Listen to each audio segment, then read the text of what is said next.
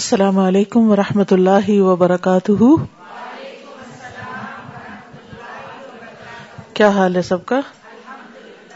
الحمد للہ نحمد ونسلی علی رسول کریم اما بعد، فاعوذ باللہ من الشیطان الرجیم، بسم اللہ الرحمن الرحیم۔ رب اشرح لی صدری ویسر لی امری، واحلل عقدۃ من لسانی قولی۔ قل هل يستوي الذين يعلمون والذين لا يعلمون واذا قيل انشزوا فانشزوا يرفع الله الذين امنوا منكم والذين اوتوا العلم درجات والله بما تعملون خبير يا ايها الذين امنوا اطيعوا الله ورسوله ولا تولوا عنه وانتم تسمعون.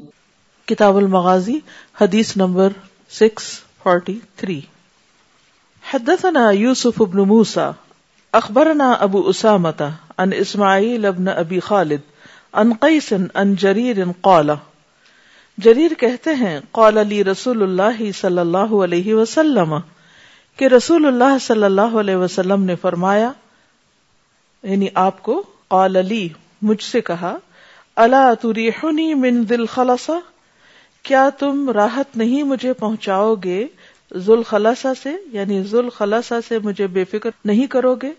مراد یہ تھی کہ کیا اس کو ختم نہیں کرو گے؟ فکل تو بلا، تو میں نے کہا، کیوں نہیں؟ جی ہاں۔ فن تلق تو تو میں چل دیا۔ فی خمسی فارسن ایک سو پچاس گھڑ سواروں کے ساتھ، من احمسا احمس قبیلے کے۔ وکان اصحاب خیل اور وہ گھوڑوں والے تھے یعنی اچھے گھڑ سوار تھے۔ وہ کن تلا اثبت الخیلی اور میں اچھی طرح گھوڑے پر بیٹھ نہیں پاتا تھا۔ فذکر تو نبی صلی اللہ علیہ وسلم۔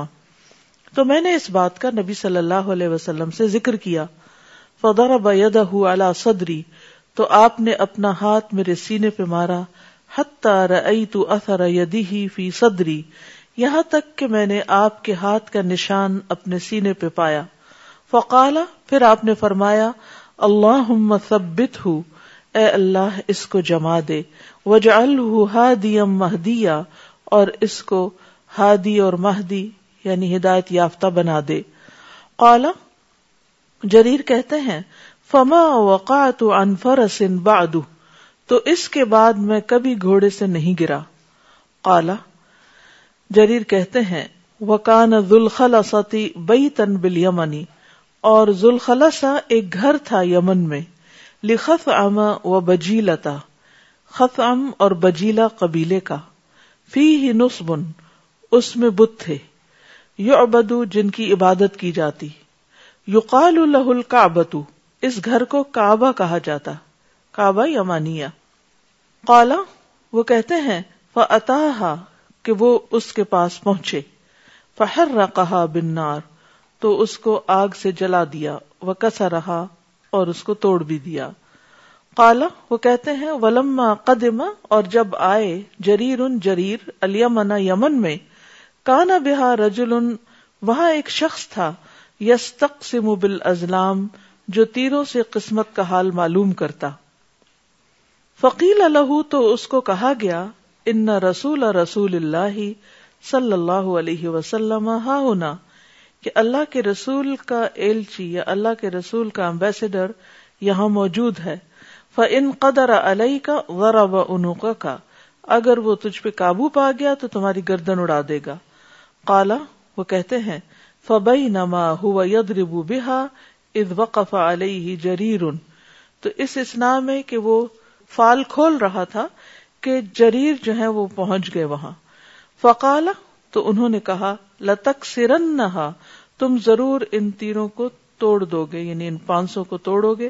ولا تشہدن اور تم ضرور گواہی دو گے۔ اللہ الہ الا اللہ، کہ اللہ کے سوا کوئی الہ نہیں۔ اولا ادر بننا اونو کا یا میں تمہاری گردن اڑا دوں گا۔ کالا وہ کہتے ہیں فکسا رہا، تو اس نجومی نے ان کو توڑ دیا۔ وہ شاہدہ اور کلمے کی گواہی دی یعنی شہادہ پڑھ لی۔ تم مبا جریر ان رج من احمسا پھر جریر رضی اللہ عنہ نے ایک شخص کو احمس میں سے بھیجا۔ یقنا ابا ارتاط جس کو ابو ارتاط کہا جاتا ہے یعنی یہ اس کی کنیت تھی۔ الن نبی صلی اللہ علیہ وسلم، نبی صلی اللہ علیہ وسلم کے پاس یو بشر بدالکا جو آپ کو اس کامیابی کی خوشخبری دے۔ فلم اتا، پھر جب جریر آئے، نبی صلی اللہ علیہ وسلم قالا نبی صلی اللہ علیہ وسلم کے پاس کہنے لگے، یا رسول اللہ، اے اللہ کے رسول صلی اللہ علیہ وسلم ولدی بعثک بالحق، قسم اس ذات کی جس نے آپ کو حق کے ساتھ بھیجا ماں جئتو میں نہیں واپس آیا، حتی ترکتها یہاں تک کہ میں نے چھوڑا ذوالخلصہ کو کا انہا جمل ان اجرب، گویا کہ وہ ایک اونٹ ہو، خارش زدہ۔ قال فبرک نبی صلی اللہ علیہ وسلم۔ وہ کہتے ہیں، تو برکت کی دعا دی نبی صلی اللہ علیہ وسلم نے اللہ خیل احمس و رجالہا احمس کے گھڑ سواروں پر اور اس کے لوگوں پر، خمس مراتن، پانچ بار۔ اس حدیث سے کئی سیکھنے کی باتیں سامنے آتی ہیں، کچھ فوائد ہیں اس حدیث کے۔ سب سے پہلی بات تو یہ کہ نبی صلی اللہ علیہ وسلم نے حضرت جریر کو اس کام کے لیے منتخب کیا، اگرچہ وہ گھوڑے پر اچھی طرح بیٹھ نہیں سکتے تھے۔ اور وہ کہتے ہیں کہ باقی لوگ جو تھے وہ اچھے گھڑ سوار تھے۔ تو اس سے یہ بات سامنے آتی ہے کہ اگر کسی کے اندر اوور آل لیڈرشپ کوالٹی زیادہ ہو میرٹ پر وہ شخص آ رہا ہو، لیکن ایک اس کی ویکنیس ہو، تو اس ویکنیس کو دور کرنے کی کوشش کرنی چاہیے، نہ کہ اس کو قیادت سے معذول کرنے کی۔ سمجھ آئے ہم عام طور پر جب یہ دیکھتے ہیں اپنے کسی لیڈر میں یعنی عموماً جو پاکستانی سیاست ہے، اس میں کہ اگر بہت ساری کوالٹیز بھی ہیں اور ایک آدھ کوئی بات ایسی ہے یا کچھ باتیں ایسی ہیں جو ناپسندیدہ ہے تو پھر کیا ہوتا ہے؟ اس کے خلاف خروج ہوتا ہے، اس کو نکالنے کی کوشش کی جاتی ہے اور ایک کے بعد ایک لیڈر کے ساتھ یہ ہوتا رہا ہے۔ عام طور پر ہم یہ سمجھتے ہیں کہ اگر اس بندے کو ہٹا دیا جائے تو سارے مسائل حل ہو جائیں گے، جبکہ ایسا نہیں ہوتا۔ بہت سے ایسے مسائل کو اس بندے نے کنٹرول کیا ہوا ہوتا ہے جو ادر وائز اور زیادہ بڑھ جاتے ہیں۔ پھر انسان ان کو کنٹرول نہیں کر پاتا۔ تو یہاں پر آپ دیکھیں کہ نبی صلی اللہ علیہ وسلم کو جب ان کی ویکنیس پتا چلی، تو انہوں نے یہ نہیں کہا کہ تم سے اچھے تو اور گھڑ سوار ہیں، کیوں نہ ان میں سے کسی اور کو منتخب کر لیا جائے۔ آپ نے انہیں کو منتخب کیا اور کیا کیا؟ ان کو دعا دی۔ ٹھیک ہے؟ اور دعا کیا تھی؟ اللہ مثبت ہوں وجل ہوں ہادی مہدیا کہ اللہ اس کو گھوڑے پہ جما دے اور ہادی مہدی بھی بنا دے۔ یعنی صحیح فیصلے کرے، صحیح ڈائریکشن پہ چلے، صحیح کام کرے۔ تو ایک لیڈر کا ہادی اور مہدی ہونا بہت ضروری ہے کہ اس کی اپنی سوچ بھی صحیح ہو اور لوگوں کو بھی وہ صحیح ڈائریکشن دینے والا ہو۔ کیونکہ لیڈر اگر ہادی نہ ہو ڈائریکشن دینے والا نہ ہو، تو پھر صحیح طور پر وہ لیڈرشپ کا حق ادا نہیں کر سکتا۔ یعنی لیڈر کی صرف یہ کوالٹی نہیں ہونی چاہیے کہ وہ اپنے کام میں بہت اچھا ہے۔ اور وہ اپنے سے بہت اچھے اچھے کام کر سکتا ہے، اس کی یہ کوالٹی بھی ہونی چاہیے کہ وہ دوسروں کو بہترین گائیڈ لائن دے، کام لینا جانتا ہو۔ کالا فما وقا تو انفرا سن بادو وہ کہتے ہیں، اس کے بعد تو کبھی گھوڑے سے گرا ہی نہیں۔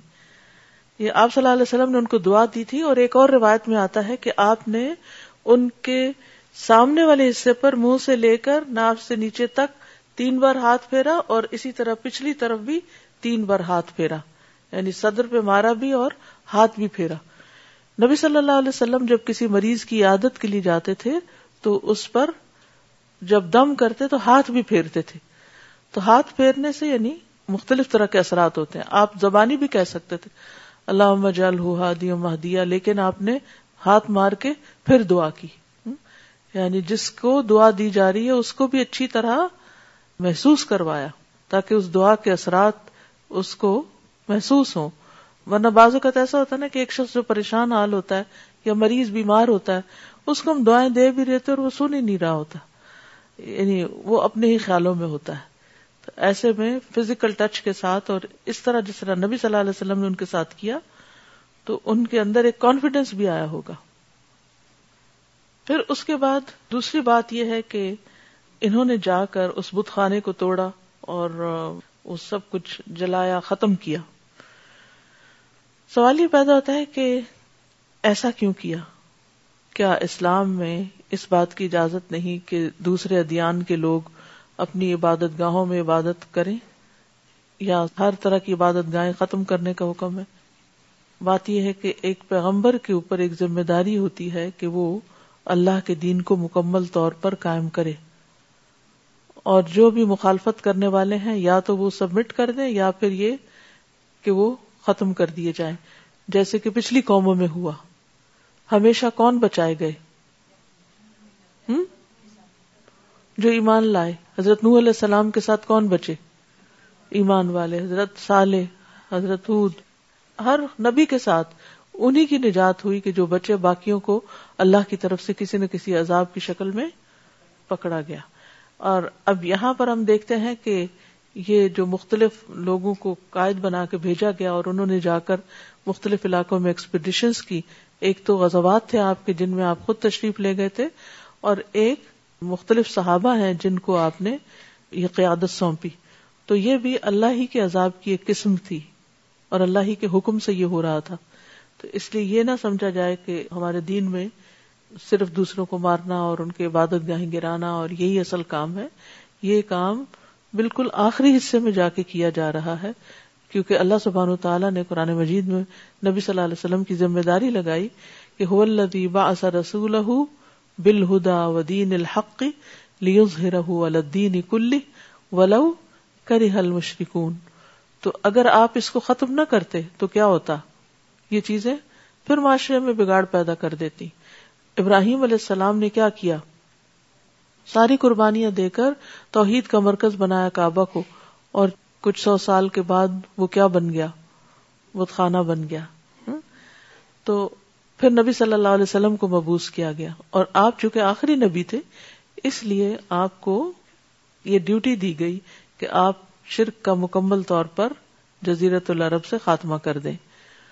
یعنی کہ وجہ جواز کیا تھی کہ جس چیز کی وجہ سے لوگ فتنے میں مبتلا ہو سکتے ہوں ہاں کوئی عمارت ہو یا کوئی اور چیز ہو، کوئی انسان ہو یا جانور ہو یا جمادات ہو جس میں عام لوگوں کا نقصان ہو رہا ہو، تو اس کو ختم کیا جا سکتا ہے۔ یعنی جو لوگوں کے لیے مصیبت کا باعث ہو۔ پھر اسی طرح یہ بات ہے کہ جریر بن عبداللہ جو تھے، یہ انہی کی قوم میں سے تھے جہاں پر یہ سب کچھ موجود تھا، تو آپ نے انہی کو امیر بنایا ان پر، تاکہ قوم جو ہے وہ اپنے امیر کی بات کو ایکسپٹ کرے۔ یعنی کسی باہر کے شخص کو مبلغ بنا کے نہیں بھیجا گیا تھا، بلکہ جن لوگوں کے اندر یہ سب کچھ موجود تھا، انہی کے ذمہ یہ ڈیوٹی لگائی گئی۔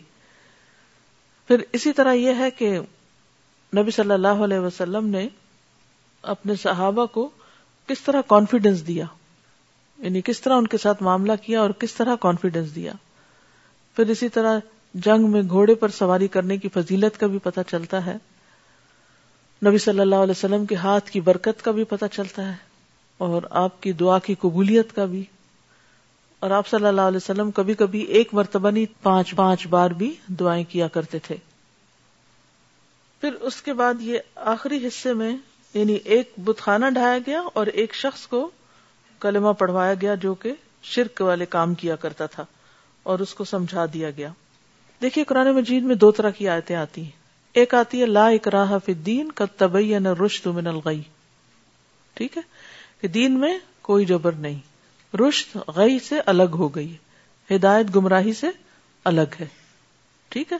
کیا پتا چلتا ہے اس آیت سے کہ کسی کو بھی جبرن مسلمان نہیں بنایا جائے گا۔ ٹھیک؟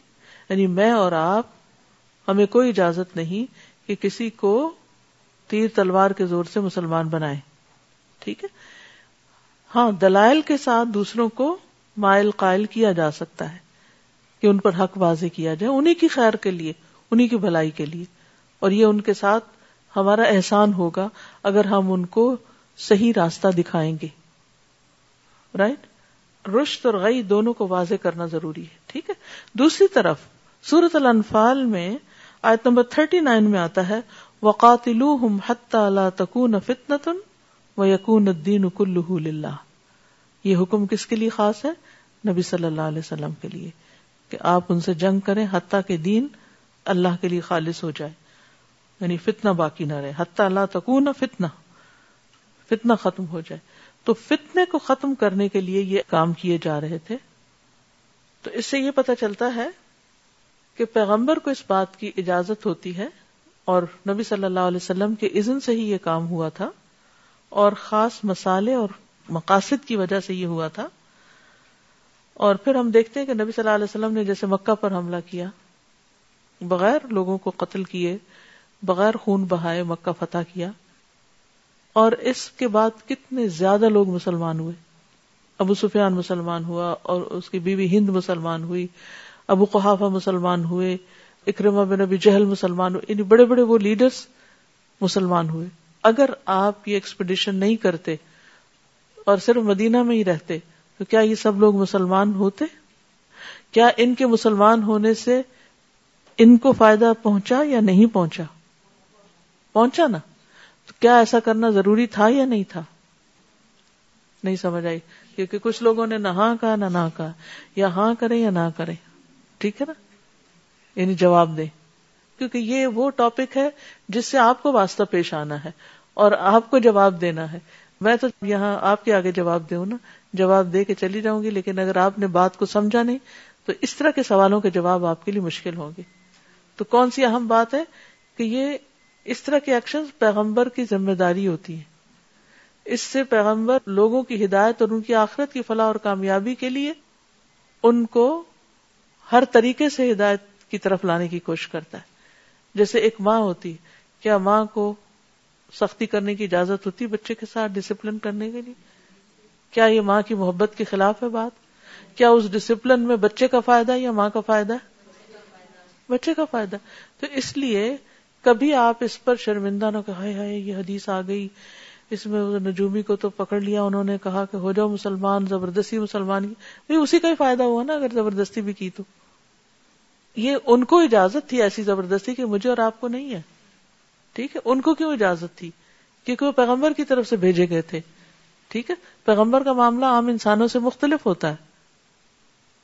پھر آپ دیکھیے کہ جن لوگوں نے اس جنگ میں حصہ لیا تھا، آپ نے ان کے لیے پانچ بار دعا کی۔ سبحان اللہ۔ عام طور پہ کتنی دفعہ کرتے تھے؟ ایک بار، تین بار، پانچ بار برکت کی دعا کی۔ کہ ہمارے ساتھیوں میں سے اگر کوئی کچھ اچیو کر کے آتا ہے، کوئی اسائنمنٹ پوری کرتا ہے، کوئی اپنا ٹاسک پورا کر لیتا ہے اپریسیشن کے لیے کچھ کرتے ہیں اور کچھ نہیں تو ایک دعا ہی دے دیں۔ اور پھر بعض اوقات منہ سے بول کے دینے میں شرم آتی ہے، ہمیں تو لکھ کر ہی دے دے یعنی ہم سمجھتے ہیں انہوں نے اللہ کے لیے کام کیا، کوئی احسان ہے دین پر؟ تو اب ضروری ہے کوئی ان کا شکریہ ادا کیا جائے۔ ٹھیک ہے، شکریہ نہیں ادا کرے ہر وقت۔ اگرچہ کرنا چاہیے، لیکن اگر شکریہ نہیں بھی تو کچھ نہ کچھ اپریسیشن کے لیے ہونا چاہیے۔ نبی صلی اللہ علیہ وسلم ہمیشہ اپنے ساتھیوں کی ہمت بڑھاتے ہوئے کانفیڈینس دیتے ہوئے، ان کے لیے دعائیں کرتے ہوئے، ان کے لیے مددگار بھیجتے ہوئے ان کی ہمیشہ مدد کرتے نظر آتے ہیں۔ اس طرح کام آگے بڑھتا ہے۔ اگر آپ اپنے ساتھ سچے ہیں، دین کے ساتھ سچے ہیں، تو رحما بینہم ہو اور یہ ہے رحما بینہم ہونا، جس کی مثال خود نبی صلی اللہ علیہ وسلم نے اپنی ذات سے قائم کی۔ اس طرح ان کے لیے مہربان تھے۔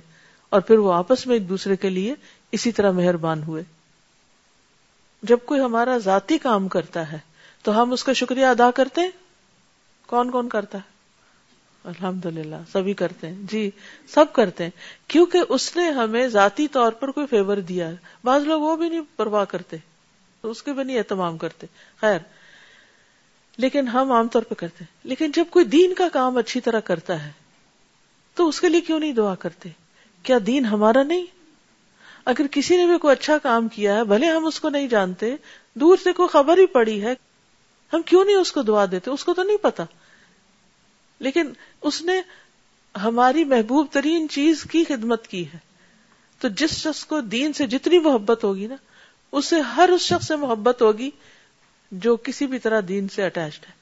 اور وہ ہمیشہ اس کی خیر خائی کرے گا۔ ہمیشہ اس کی بھلائی کی دعا کرے گا۔ اس کے لیے حسن زن رکھے گا۔ خواہ اس سے غلطیاں بھی ہو جائیں، پھر بھی اس نے زن رکھے گا۔ تو یہ اخلاق بہت ضروری ہے۔ اس سے دین پھیلتا ہے۔ اور جب دین پھیلتا ہے تو کس کا بھلا ہوتا ہے؟ ان لوگوں کا بھلا ہوتا ہے جن تک خیر کی بات جاتی۔ جو بےچارے بیٹھے ہیں، انتظار میں کوئی کوئی آئے اور ان کو بتائے۔ تو ان تک ہم کیوں نہیں پہنچ پاتے؟ کیونکہ ہم آپس میں ہی لڑنے کے لیے جگڑنے کے لیے اور ایک دوسرے کی شکایتیں کرنے کے لیے کافی ہو جاتے ہیں۔ ہماری ساری انرجیز جب اندر لگنے لگتی ہے تو باہر نہیں جاتی۔ باہر کام پھیلتا نہیں۔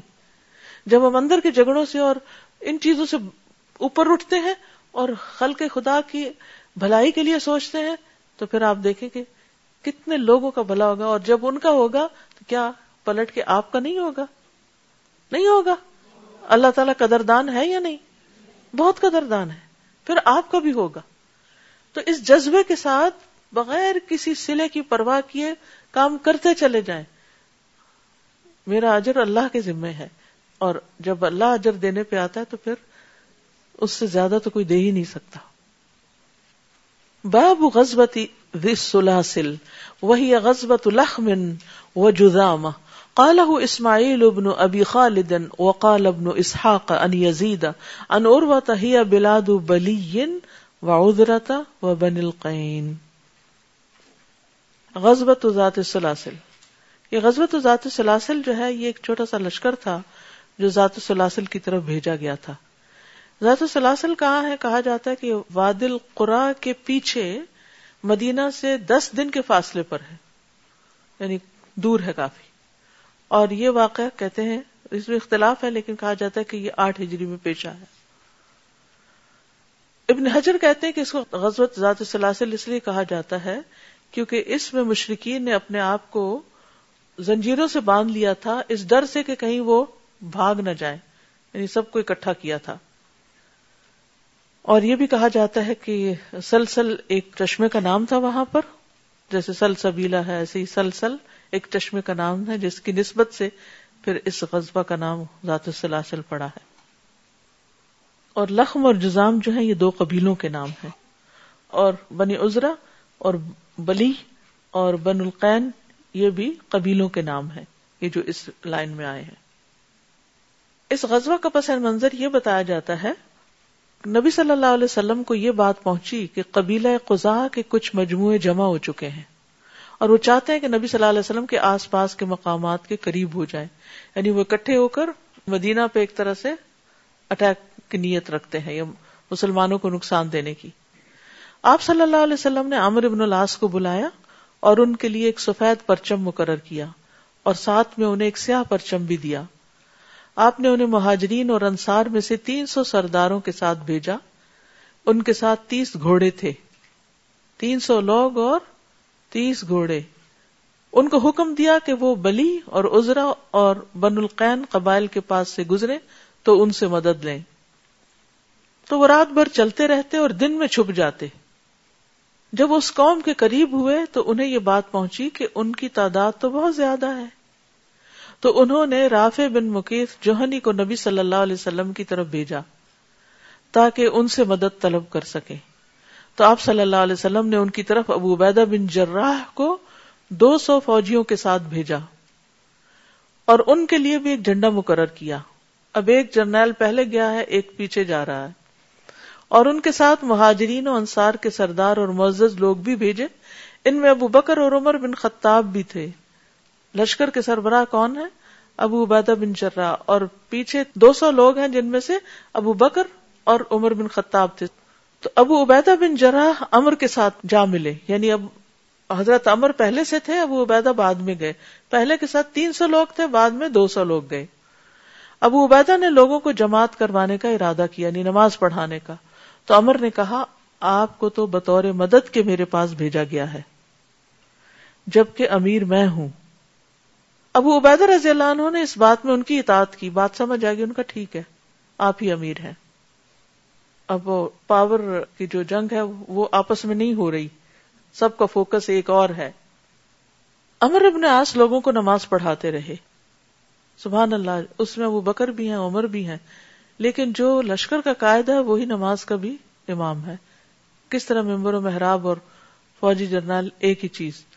یہاں تک کہ انہوں نے قبیلہ بلی میں اپنے قدم رکھے اور انہیں اپنا متی کر لیا۔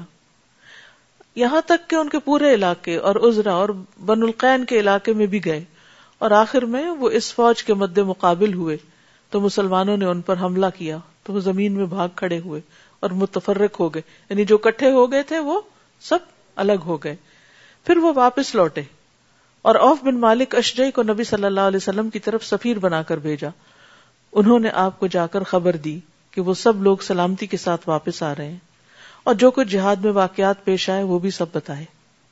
ٹھیک ہے؟ تو اس طرح یہ غزوہ ہوا تھا غزوت ذات السلاسل۔ اب ہم دیکھتے ہیں اس کے حدیث۔ حدثنا اسحاق، اخبرنا خالد بن عبد الله عن خالد الحذاء عن ابي عثمان ان رسول الله صلى الله عليه وسلم بعث عمرو بن العاص على جيش ذات السلاسل۔ انہوں نے لکھا جبکہ سلاسل بھی ہے۔ قال فاتيته فقلت الناس احب اليك قال عائشة. قلت من الرجال؟ قال ابوها قلت ثم من؟ قال عمر. فأد رجالا فسكت مخافة ان يجعلني في آخرهم. ابو عثمان روایت کرتے ہیں کہ رسول اللہ صلی اللہ علیہ وسلم نے بھیجا عمر ابن الاس کو جیش ذات سلاسل پہ امیر بنا کر۔ قالا وہ کہتے ہیں فعطی تو جب میں واپس آیا آپ کے پاس یعنی جنگ جیت کے فقل تو تو میں نے کہا، کیونکہ آپ دیکھیے کہ ان کے اندر ایک اور طرح کا کانفیڈینس آ گیا نا، کہ ابو عبیدہ اور ابو بکر اور عمر اور انصار و مہاجرین کے بہت سے سردار، ان سب پر ان کو قائد بنایا گیا تھا۔ تو بعض اوقات ایسا ہوتا ہے نا کہ کسی ایک شخص کو کوئی ایک خاص کام دے دیا جاتا ہے، جس میں اس سے سینئر لوگ بھی اس کے پیروکار ہوتے ہیں۔ اس کی کسی خاص صلاحیت کی وجہ سے۔ تو جب یہ واپس آئے تو ان کو بہت خوشی تھی کہ آپ نے مجھے اس لیے امیر بنایا کہ آپ مجھ سے ان سب سے زیادہ محبت کرتے ہیں۔ فقول تو میں نے کہا ائ سے احب الئی آپ کو سب سے زیادہ محبوب کون ہے؟ کالا عائشہ، آپ نے فرمایا، عائشہ کل تم الرجال؟ میں نے کہا، مردوں میں سے۔ کالا ابو ہا کہا، اس کا باپ۔ کل تو من؟ میں نے کہا، پھر کون؟ کالا عمر، فرمایا، عمر۔ ادر رجالن پھر میں یہی سوال کرتا رہا اور آپ اور لوگوں کو بھی نام لیتے رہے فسکت تو تمہیں چپ ہو گیا مخافتن اس ڈر سے آئیے جا نہیں پھر آخر کہ میرا نام سب سے آخر میں آئے گا۔ خود ہی سمجھ میں آ گئی۔ حضرت امر ابن الاس جو تھے، وہ بہت معتبر صحابی ہیں۔ کہتے ہیں کہ ایک مرتبہ رسول اللہ صلی اللہ علیہ وسلم نے مجھ سے فرمایا، اے امر اپنے کپڑے اور اسلحہ زیب تن کر کے میرے پاس آؤ۔ تو میں نے ایسا ہی کیا۔ اپنے کپڑے، اپنا اسلحہ۔ اور لڑنے کس کے لیے جا رہے ہیں؟ اپنے لیے۔ اللہ کی خاطر۔ اس سے کیا پتا چلتا ہے؟ اپنا مال خرچ کر کے اللہ کے راستے میں نکلنا۔ بس میں نے ایسا ہی کیا۔ میں جس وقت حاضر ہوا تو آپ وضو فرما رہے تھے۔ تو آپ نے مجھے دیکھتے ہوئے نظر کو اوپر اٹھایا، پھر نیچے جھکایا اور فرمایا، اے امر، میرا ارادہ ہے کہ میں تمہیں کسی سمت، لشکر کا امیر بنا کر روانہ کروں۔ اللہ تمہیں سلامت رکھے اور غنیمت بھی عطا کرے۔ اور میں تمہارے لیے مال کی اچھی رغبت رکھتا ہوں۔ کہتے ہیں، میں نے عرض کیا، یا رسول اللہ، میں نے مال و دولت کی رغبت میں اسلام قبول نہیں کیا۔ یعنی غنیمت کے لیے نہیں۔ میں نے جہاد میں رغبت کی وجہ سے اسلام قبول کیا ہے۔ اور اس مقصد کے لیے کہ مجھے آپ کا ساتھ حاصل ہو جائے۔ آپ نے فرمایا، اے امر، نیک آدمی کے لیے اچھا مال کیا ہی خوب ہوتا ہے۔ بہت ہی خوبصورت بات ہے۔ اللہ کے دین کے لیے جب انسان کام کرتا ہے تو اس کی نیت اور اپنی رغبت مال کمانے کی نہ ہو۔ لیکن اگر اسے اس راستے میں کوئی بینیفٹ ہو جاتا ہے، مثلاً کوئی آپ کو گاڑی کا کرایہ ہی آفر کر دیتا ہے کہ آپ آئیں، روز کام کریں والنٹیئر کریں، لیکن ہم آپ کو ٹرانسپورٹ کے لیے کچھ دے دیتے ہیں لمسم اماؤنٹ یا ہم آپ کو تھوڑا سا کچھ دے دیتے ہیں تاکہ آپ کے جو باقی پیچھے کے کام ہیں یا کچھ اور ضروریات کمپنسیٹ ہو جائیں۔ اگر آپ اس وقت کو کسی اور جاب میں لگاتے تو آپ کو بہت سا مال ملتا۔ لیکن ہم وہ تو نہیں دے سکتے، لیکن چلے تھوڑا بہت کمپنسیٹ کر دیتے۔ تو اس میں دو آپشن ہیں۔ ایک یہ کہ انسان ان میں سے کوئی بھی چیز قبول نہ کرے اور سارے کا سارا اجر اللہ پہ رکھے۔ اور دوسری چیز یہ کہ انسان اگر ضرورت مند ہے اور اگر اس کو اس چیز کی حاجت ہے تو بغیر مانگے اسے کوئی دے رہا ہے تو اسے قبول کر لے۔ کیونکہ جو نیک شخص کو، اللہ کے راستے میں نکلنے والے کو کچھ دیا جائے گا تو وہ بھی کہاں لگائے گا؟ ایش و عشرت میں تھوڑی لگائے گا، وہ بھی کسی کاز میں لگائے گا۔ اور جب وہ کسی کاز میں لگائے گا، کسی اچھے کام میں لگائے گا، تو اس سے بھی کیا ہوگا؟ مزید خیر پھیلے گی۔ تو اس طرح کی جو فیسلٹیشن ہے، اس میں کوئی حرج نہیں۔ اور آپ کے لیے، آپ کا یہ فرمان جو ہے، یہ بہت خوبصورت ہے۔ نعما بالمال الصالح للرجل الصالح۔ یعنی مال کوئی بری چیز نہیں ہے، لیکن اگر صالح نیک انسان کے ہاتھ میں ہوتا ہے تو پھر وہ بہترین چیز ہے۔ غزوہ ذات السلاسل کے کچھ اور واقعات بھی ہیں۔ اس میں امیر کی اطاعت کا حکم۔ عامر کہتے ہیں کہ رسول اللہ صلی اللہ علیہ وسلم نے جب جیش ذات السلاسل کو روانہ فرمایا تو ابو عبیدہ کو مہاجرین پر اور امر ابن الاس کو دیہاتیوں پر امیر مقرر فرمایا یعنی انصار پر۔ پھر ان دونوں سے فرمایا کہ ایک دوسرے کی بات ماننا اور پھر قبیلہ بکر پر حملے کرنے کا حکم دیا۔ امر چل پڑے اور بنو قزا پر حملہ کر دیا۔ کیونکہ بنو بکر ان کے ماموں تھے یعنی ننیالی رشتے دار تھے۔ یہ دیکھ کر مغیرہ بن شعبہ نے ابو عبیدہ کے پاس آ کر کہا کہ رسول اللہ صلی اللہ علیہ وسلم نے آپ کو ہم پر امیر مقرر کر کے بھیجا ہے، جبکہ فلاں کا بیٹا لوگوں کے معاملات پہ غالب آ گیا ہے۔ محسوس ایسا ہوتا ہے کہ ان کے ساتھ آپ کا حکم نہیں چلتا یعنی آپ بھی تو امیر ہے نا، آپ بھی کچھ کریں۔ تو ابو عبیدہ نے فرمایا کہ رسول اللہ صلی اللہ علیہ وسلم نے ہمیں ایک دوسرے کی بات ماننے کا حکم دیا تھا۔ میں تو رسول اللہ صلی اللہ علیہ وسلم کے حکم کی پیروی کرتا رہوں گا۔ خواہ امر آپ کی نافرمانی کریں یعنی اگر امر اس طرح انسٹرکشن نہیں بھی فالو کر رہے، تو میں تو ضرور کروں گا، لیکن میں ان سے اختلاف اس جگہ نہیں کروں گا۔ کس قدر سمجھداری کی بات ہے کہ جب دو لوگ قریب قریب کی پوسٹ پر ہوں تو بعض اوقات بچوں کا پھر حال کیا جیسے ماں اور باپ ہے نا؟ تو پھر ہوتا یہ ہے کہ یعنی وہ شتر مرخ والی بات سب کو معلوم ہوگی۔ شتر مرخ کیا کرتا ہے؟ جب اس پر بوجھ لادا جاتا ہے تو وہ کہتا ہے، میں تو ایک پرندہ ہوں۔ اور جب اسے اڑنے کے لیے کہا جاتا ہے تو کہتا ہے، میں تو اونٹ ہوں۔ شتر مرغ۔ شتر کا مطلب ہوتا ہے کیمل اور مرغ کا مطلب ہوتا ہے پرندہ۔ یہ دونوں فارسی کے لفظ ہیں۔ کہ وہ کبھی تو کیمل بن جاتا ہے اور کبھی برڈ بن جاتا ہے۔ مقصد کیا ہے؟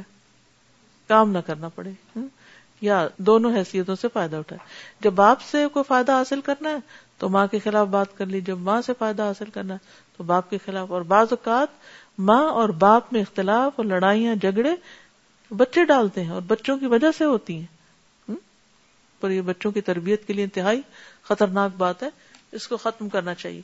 اینی anyway, اب امر بن العاص نے کسی خاص وجہ سے ان کو چھوڑا تھا لیکن چونکہ وہ رشتے دار تھے تو لوگوں نے ایک اور رنگ دے دیا اس کو۔ بعض اوقات دو وجوہات ہوتی ہیں لیکن دو میں سے ہم وہ وجہ تلاش کرتے ہیں کسی کے کام کرنے یا نہ کرنے کی جس میں ہماری سوچ منفی راہ پر جا رہی ہوتی۔ ہے یاد رکھیے یہ جو منفی سوچے ہیں نا یہ شیطان کی طرف سے ہوتی ہیں۔ اور انسان کے لیے انتہائی خطرناک ہوتی۔ اور انسان ان سے متاثر بھی بڑی جلدی ہوتا ہے۔ اگر کوئی آ کے یہ کہتا کہ امر بناس کتنے سمجھدار ہیں، انہوں نے پہلے ان پر نہیں، ان پہ حملہ کیا ہے، تو یہ بات نارمل تھی۔ لیکن جب کہا نا کہ چونکہ ان کے ماموں تھے، اس وجہ سے انہوں نے نہیں حملہ کیا۔ اچھا ایک دم یعنی ریسپشن زیادہ ہوتی ہے ایسی منفی چیزوں کی۔ اب دیکھیں کہ اگر کوئی آپ کو کہے کہ اس وقت آپ اپنی امی کے بارے میں بالکل نہیں سوچیں، تو اگر آپ نہیں بھی سوچ رہے تھے تو اب کیا کریں؟ سوچنا شروع کر دیں گے۔ تو منفی بات سے جب آپ آغاز کرتے ہیں اور دوسرے کو کہتے ہیں یہ نہیں بھی کرنا، تو وہ ادھر سوچنا شروع ہو جاتا ہے۔ اسی طرح جب کوئی ایک شخص آ کے دوسرے کے بارے میں منفی بات کرتا ہے، تو اس کا دھیان نہیں بھی ہوتا، تو وہ اس کی اور بھی منفی باتیں ساتھ سوچنا شروع کر دیتا ہے۔ یعنی دیگر بھی ایسی چیزیں سوچنا شروع کر دیتا ہے کہ جو پہلے اس کے خیال میں بھی نہیں ہوتی۔ یعنی منفی پروپیگنڈے سے شاید ہی کوئی بچتا ہو اور منفی باتوں سے شاید ہی کوئی اپنے دامن بچا سکتا ہو۔ کیونکہ یہ انسان کی بہت بڑی ویکنیس ہوتی ہے۔ ہمیں اس بارے میں اللہ اور اس کے رسول کی بات ہی کو سامنے رکھنا چاہیے۔ جیسے حضرت ابو عبادہ نے کہا کہ میں تو اللہ کے رسول کی بات کی خلاف ورزی نہیں کروں گا۔ آپ نے کہا تھا کہ آپس میں ایک دوسرے کی بات ماننا، اختلاف نہ کرنا۔ تو جو امر کر رہے ہیں، اس وقت میں ان کے ساتھ ہوں۔ بات ختم۔ اگر آپ اس وقت کچھ بھی اور کہتے، تو کیا ہوتا؟ ساری جماعت کس میں بڑھ جاتی؟ دو گروہوں میں۔ اور پھر نتیجہ کیا نکلتا؟ دیکھیے، جو ہمارے تھاٹس ہوتے ہیں نا، ہم کچھ نہ کچھ ہر وقت سوچ رہے ہوتے ہیں۔ ٹھیک ہے؟ یا کسی کے بارے میں اچھا سوچ رہے ہوتے ہیں یا برا سوچ رہے ہوتے ہیں۔ اب ہم کسی کے بارے میں کوئی منفی رائے رکھتے ہیں، مثلا اتنے میں کوئی اور آ جاتا ہے، وہ کوئی اور منفی بات کرتا ہے۔ اب جو ہمارا خیال تھا، وہ کیا ہو گیا؟ پکا ہو گیا، یقین بن گیا، وہ ہمارا کانسیپٹ بن گیا۔ اب ہم جس شخص کے بارے میں یا جس چیز کے بارے میں منفی سوچ رکھتے ہیں وہ منفی سوچ اب صرف تھاٹ نہیں رہی کانسیپٹ بن گئی۔ اچھا اب جب کوئی چیز تھاٹ سے کانسیپٹ بن جاتی ہے تو اس سے ہمارا بہیویئر متاثر ہوتا ہے۔ اب مثلا آپ کے ذہن میں شیطان نے کسی انسان کے خلاف کوئی بات ڈالی، کوئی اور مل گیا، اس نے بھی آ کے ڈال دی۔ اب جو ہی وہ انسان سامنے آیا تو آپ کا طرز عمل کیا ہوگا؟ آپ کیسے ملاقات کریں گے اس سے؟ کیسے معاملہ کریں گے اس سے؟ بہیویئر پہ اثر پڑے گا نہیں؟ کیا خوب اچھے سے اسمائل کر کے سلام کریں گے؟ بہت کھلے دل سے، محبت سے؟ نہیں۔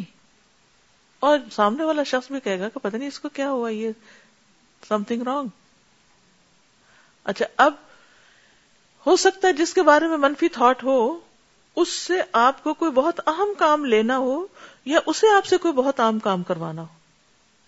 اب نتیجہ کیا نکلے گا اس کا؟ نتیجہ کام میں رکاوٹ۔ کام ہونے سے رہ جائے گا۔ کام پیچھے چلا جائے گا اور یہ بہیویئر پرابلمس اور آپس کے اختلاف اور منفی باتیں اور پھر اس کے علاوہ بہت سی چیزیں۔ ادھر کی شکایت ادھر، وہ غیبت۔ معلوم نہیں کس کس چیز میں انسان جا پڑتا ہے پھر۔ اور جو اصل کرنے کا کام ہے، وہ کہاں جاتا ہے؟ رہ جاتا ہے۔ تو یہ جو واقعہ میں نے آپ کو سنایا ہے ان دونوں کا اور جو بھی ان کا جواب ہے، اس سے پتہ چلتا ہے کہ صحابہ کیوں کامیاب تھے اور کتنی کامیابی انہوں نے حاصل کی۔ آپس میں اس طرح کے اختلاف نہیں تھے اور جہاں اختلاف ہوئے، وہاں نقصان بھی ہوا۔ ہیومن بینگ سے وہ بھی۔ کہتے ہیں کہ ابو بکر اور عمر بھی چونکہ لشکر میں تھے اور ابو عبیدہ جب امر سے ملے تو انہوں نے امام بننا چاہا۔ لیکن انہوں نے کہا کہ آپ میری مدد کے لیے بھیجے گئے تو ابو عبیدہ مان گئے۔ اور حاکم کی روایت میں آتا ہے کہ امر نے لشکر میں انگارے روشن کرنے سے منع کیا کہ آگ نہ جلائی جائے۔ حضرت عمر نے اس کا انکار کیا کہ کیوں؟ ابو بکر نے کہا، چپ رہو۔ حضرت صلی اللہ علیہ وسلم نے جو امر کو سردار کیا ہے، تو اس وجہ سے کہ وہ لڑائی کا فن خوب جانتا ہے۔ یہ سن کے عمر بھی خاموش ہو گئے۔ وہ تواس بالحق کرنا کتنا ضروری ہے۔ یعنی صحابہ کو چونکہ نبی صلی اللہ علیہ وسلم پر اعتماد تھا، ٹرسٹ تھا کہ آپ نے اگر ہمیں یہاں امیر نہیں بنا کے بھیجا، ان کو بنا کے بھیجا تو کوئی وجہ ہے۔ جیسے حضرت اسامہ کو اس لشکر کا امیر بنا کر بھیجا، جس کے خلاف وہ لڑنے جا رہے تھے، انہوں نے ان کے والد کو شہید کیا تھا۔ یعنی حضرت زید کو جو نے شہید کیا تھا، جنگ موتم تو اسامہ سے بڑھ کر کون بہتر قائد ہو سکتا تھا؟ باقی جنگی صلاحیتوں کے ساتھ۔ جنگی صلاحیتیں یا قائدانہ صلاحیتیں کئی لوگوں میں ہوتی ہیں، لیکن حضرت امر بن العاص کو قبیلہ بجالا پہ نہیں بھیجا تھا حملہ کرنے کے لیے۔ یمن کی طرف نہیں بھیجا، ذات سلاسل کی طرف بھیجا۔ اور اس طرف ان کے کچھ رشتے دار بھی تھے۔ ہو سکتا ہے آپ یہ سوچ رہے ہو کہ یہ کم سے کم مشکل کے ساتھ اس معاملے کو حل کر لیں گے۔ ان لوگوں کے اجتماع کو متفرق کر دیں گے۔ اور وہی ہوا۔ یہی وہ موقع ہے جب حضرت امر بن لاس کو سخت سردی کی رات میں احتلام ہو گیا اور انہوں نے سوچا کہ اگر میں نے غسل کیا تو میں ہلاک ہو جاؤں گا۔ انہوں نے تیمم کیا، وضو کی جگہ، اور نماز پڑھا دی۔ اور واپس آ کر یہ بات نبی صلی اللہ علیہ وسلم کی خدمت میں ذکر کی۔ تو آپ نے پوچھا ہے عمر، کیا تم نے جمبی ہوتے ہوئے اپنے ساتھیوں کو جماعت کرائی تھی؟ کہتے، میں نے بتایا کہ کس وجہ سے میں نے غسل نہیں کیا؟ اور میں نے بھی کہا کہ میں نے اللہ کا فرمان سنا ہے۔ یعنی حضرت عمر کہتے ہیں، ولا تختلو انفسکم ان اللہ کا نبکم رحیما اپنے آپ کو قتل نہ کرو، اللہ تم پر بہت مہربان ہے۔ تو رسول اللہ صلی اللہ علیہ وسلم ہنس پڑے اور کچھ نہ کہا۔ آپ نے اس کے بعد یہ نہیں کہا کہ تم نے غلط کیا۔ آپ نے اس عذر کو تسلیم کر لیا اور یہ شرعی عذر تھا۔ کہ سخت سردی میں وہ نہا نہیں سکتے تھے اس وقت۔ اور اسی غزبے سے جب یہ واپس آئے تو انہوں نے جا کر کہا، آپ کو سب سے زیادہ محبوب کون ہے؟ کیونکہ یہ کامیاب لوٹے تھے۔ کچھ آپ کہنا چاہتے ہیں تو کہیے۔ جی فرمائیے۔